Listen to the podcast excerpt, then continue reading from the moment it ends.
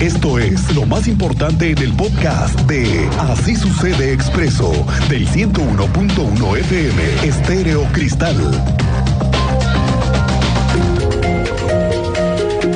Bueno, parece que hay una luz, hay una luz al final del túnel en el tema del paro universitario en Querétaro.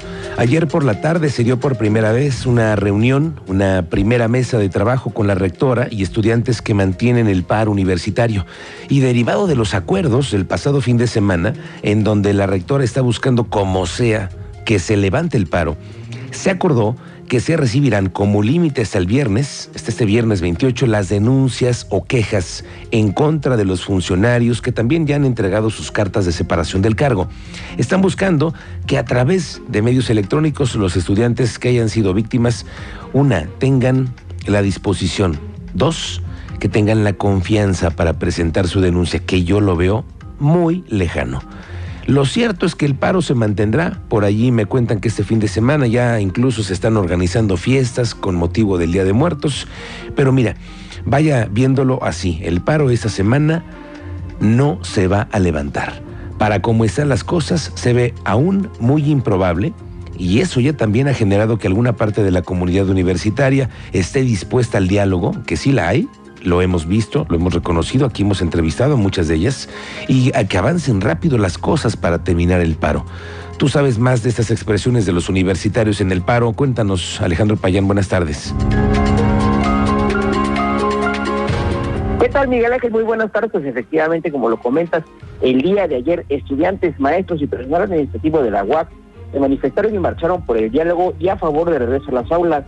Afirmaron que rechazan las conductas violatorias a los derechos humanos, como es el derecho a la educación, además de exigir un diálogo de puertas abiertas entre ambas partes. Buen Rosas, estudiante de la Facultad de Química, leyó un comunicado donde aseguraron que su postura no es minimizar la urgencia de atender las causas que originan el paro de actividades en la universidad, es decir, eh, los casos de acoso. Afirmó también que a casi cuatro semanas de este paro hay testimonios de miembros de la población estudiantil que se han visto marginados de la toma de decisiones relativas al paro y a estos métodos que está llevando a cabo el Comité de Redacción de las Facultades Unidas. Si parece bien, Miguel Ángel, escuchemos parte del manifiesto que hicieron el día de ayer en, eh, Jardín Guerrero. La no es minimizar la urgencia de atender las causas que originan el paro de actividades en la Universidad Autónoma de Querétaro. Somos conscientes del contexto de violencia en materia de género y sabemos que la universidad es un centro de transformación social y transformación de cultura de paz. Por lo anterior, nuestra demanda ha sido el diálogo a puertas abiertas, trabajando por resolver las manifestaciones de violencia en todas sus aristas de cada trinchera. Consideramos que a 24 días de paro se ha sembrado la semilla de la conciencia en el alumnado, autoridades, docentes y administrativos. Hemos dejado en claro que nuestra voz jamás será callada. Sin embargo, aproximándonos a las cuatro semanas de paro, hemos sido depositarios de un número creciente de testimonios de miembros de la población estudiantil que se han visto progresiva y categóricamente marginados de la de los métodos para la toma de decisiones relativas al paro.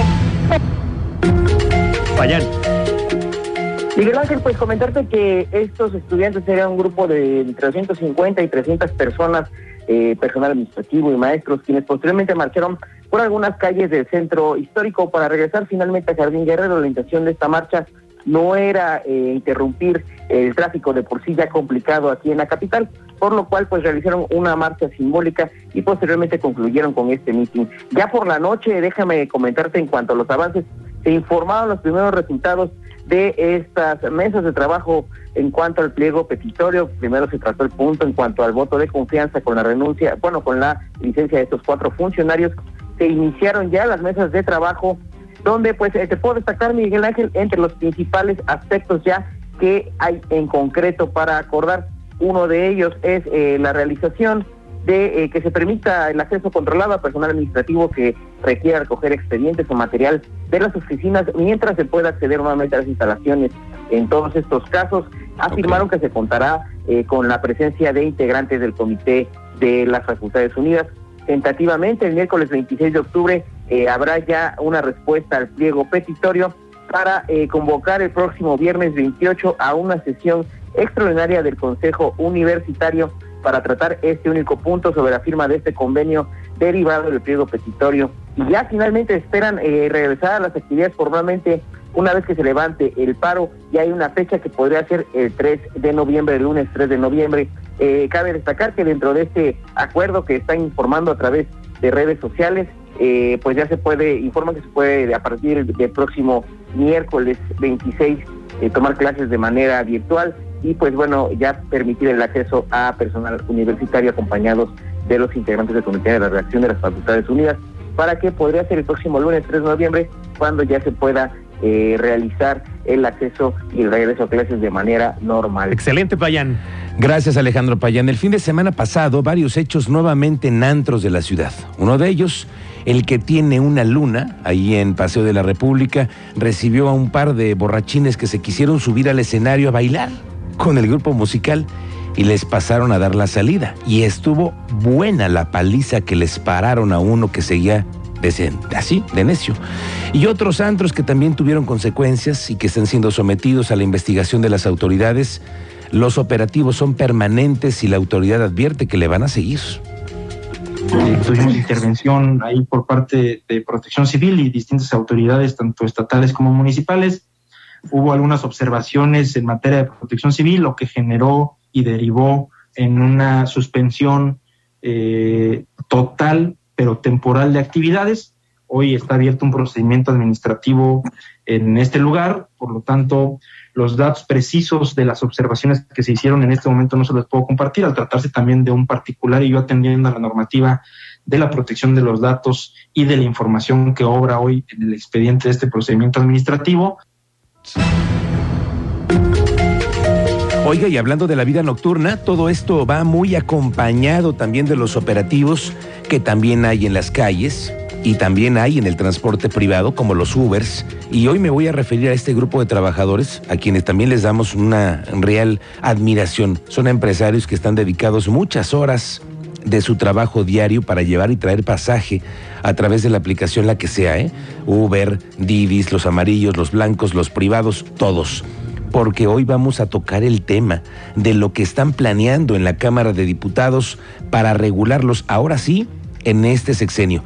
Ya recordará que en el sexenio pasado a los Ubers, a todos ellos les persiguieron y les dijeron que estaban fuera de la ley.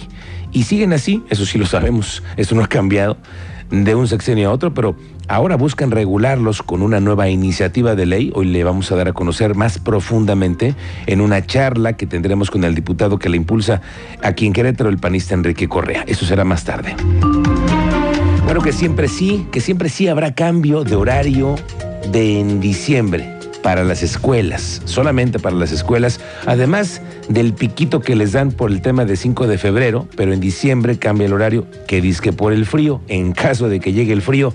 Es un nuevo anuncio que tú tienes detalles. Cuéntanos, Andrea Martínez, buenas tardes. ¿Qué tal, Miguel Ángel? Muy buenas tardes y también a toda la audiencia. Pues así es, a mediados de noviembre se anunciará el cambio de horario de entrada en el turno matutino en las escuelas de educación básica pública en el estado de Querétaro. Así lo adelantó el coordinador general de la Raúl Iturralde Olvera. Esto, bueno, pues debido a las bajas temperaturas que se esperan en la entidad derivado de la temporada invernal. Y bueno, de esta manera recordó que el horario de entrada a las escuelas será eh, pues un recorrido de 30 minutos más tarde y también bueno pues se ajustará a la tolerancia por las obras de paseo 5 de febrero. Escuchemos esta información que nos compartía el coordinador general de la UCEBEC. Tiene que darse a conocer digamos a mediados de noviembre. Lo, lo vamos a dar a conocer y vamos a hacer los ajustes que haya necesidad para combinarlo con la tolerancia. Y bueno, con este nuevo horario, los alumnos de educación básica pública ingresarán a las 8.30 de la mañana y la salida será a la una de la tarde, eh, pero será el día eh, justamente del anuncio donde se da a conocer a partir de qué fecha aplicará esta medida invernal que tiene, bueno, como principal objetivo prevenir y evitar las enfermedades respiratorias. De ello, bueno, Iturralde Olvera destacó que los estudiantes ya tienen permitido ingresar con algún suéter o chamarra adicional a al uniforme debido pues, a los fríos que ya se han registrado en el estado. Esta fue la información, Miguel Ángel. Gracias, Andrea Martínez. Fíjate, Cristian, si te dejan entrar hasta las ocho y media Mm. y luego te dan chance de 40 minutitos más que por 5 de febrero, Por 5 de febrero. ¿a qué hora vas a llegar a la escuela? No, pues ya por cercano de las 10. acá. Casi nueve y media, diez, ya a la hora del almuerzo. Al recreo. Ahí llegas al recreo, pues sí, con esos horarios, pero eso puede pasar, ¿eh? Esto es una realidad que puede pasar en un mes. Sí. Llega el frío, cambian de horario y les dan el 20% todavía adicional. Más o menos llegan entre 9.40, 9 y media de la mañana. Aprox. Y es que como se están presentando los frentes fríos, ¡ay, No vaya a promete, ser. promete fuerte diciembre. ¿eh? Bueno, vamos a esperar. Vamos a ver qué pasa, pero bueno. Oiga, ayer por la tarde estuvo en Querétaro el piloto mexicano Sergio el Checo Pérez. Asistió como invitado a la cumbre de negocios que se desarrolla desde el domingo aquí. Todavía el día de hoy sigue. Y el Checo compartía con los empresarios varios temas. Fíjese, uno me llamó mucho la atención, el de su posible retiro, como en todos los deportes. Hay fechas que se vencen y también él compartía de su idea de innovar como empresario, apartado un poco de los circuitos, pero también cómo le preocupa el tema de la inseguridad.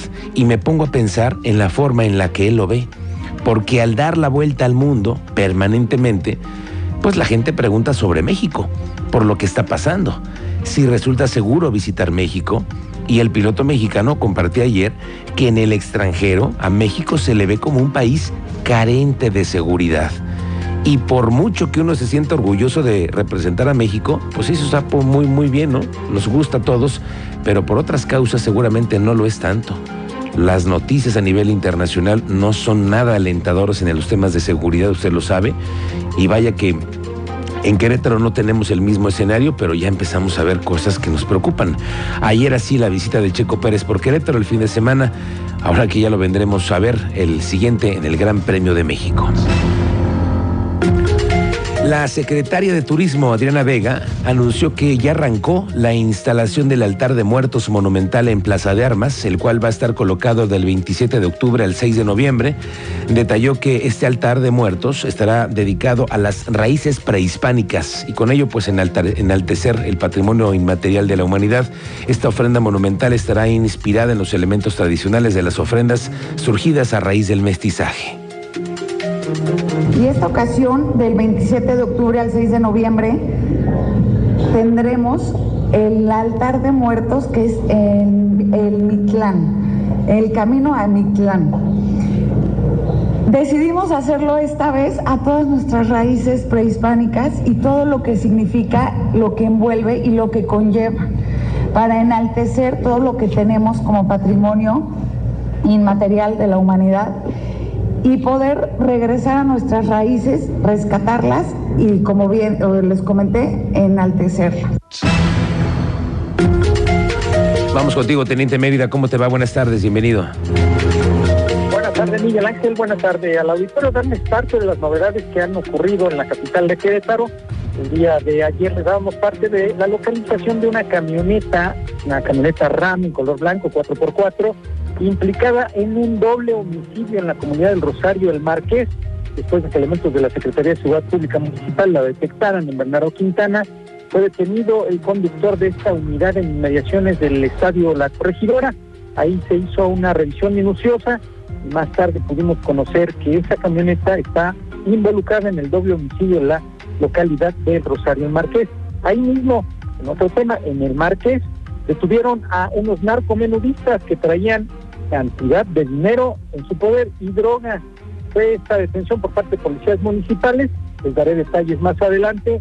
Y en San Juan del Río también un sujeto detenido con arma de fuego y cartuchos a bordo de una motocicleta. Detalles más adelante y con el reporte en proceso en inmediaciones de una primaria en satélite, en la avenida Popocatépetl, respecto a la ubicación ahí en los alrededores de al menos seis caninos, seis perros que andan por ahí eh, do- merodeando y la gente teme de que pudiera haber algún incidente con los menores, por lo que han pedido la intervención de las autoridades. También les tendremos detalles más adelante. ¿Me recuerdas, Teniente, qué zona es de la ciudad? Satélite, Avenida Popocatépetl, cerca de ahí de una primaria que está en inmediaciones de la avenida, Ok. para que ahí las autoridades puedan darse una vuelta. Han pedido el contacto con el control animal. Bien, estamos pendientes, regresaremos contigo más adelante. Muy buenas tardes. Hoy durante el tercer día de la cumbre de negocios que se desarrolla en Querétaro, participó en el panel ¿Cuál es el futuro de las ciudades inteligentes en México? Ya ve que está muy de moda ahora el tema de modernizar, de digitalizar las ciudades. Es el tema del que hoy se está hablando también en la cumbre de negocios. El alcalde queretano, Luis Nava, que también es el vicepresidente secretario de la Asociación Nacional de Alcaldes del país, Luis Nava, habló así, abordó el tema.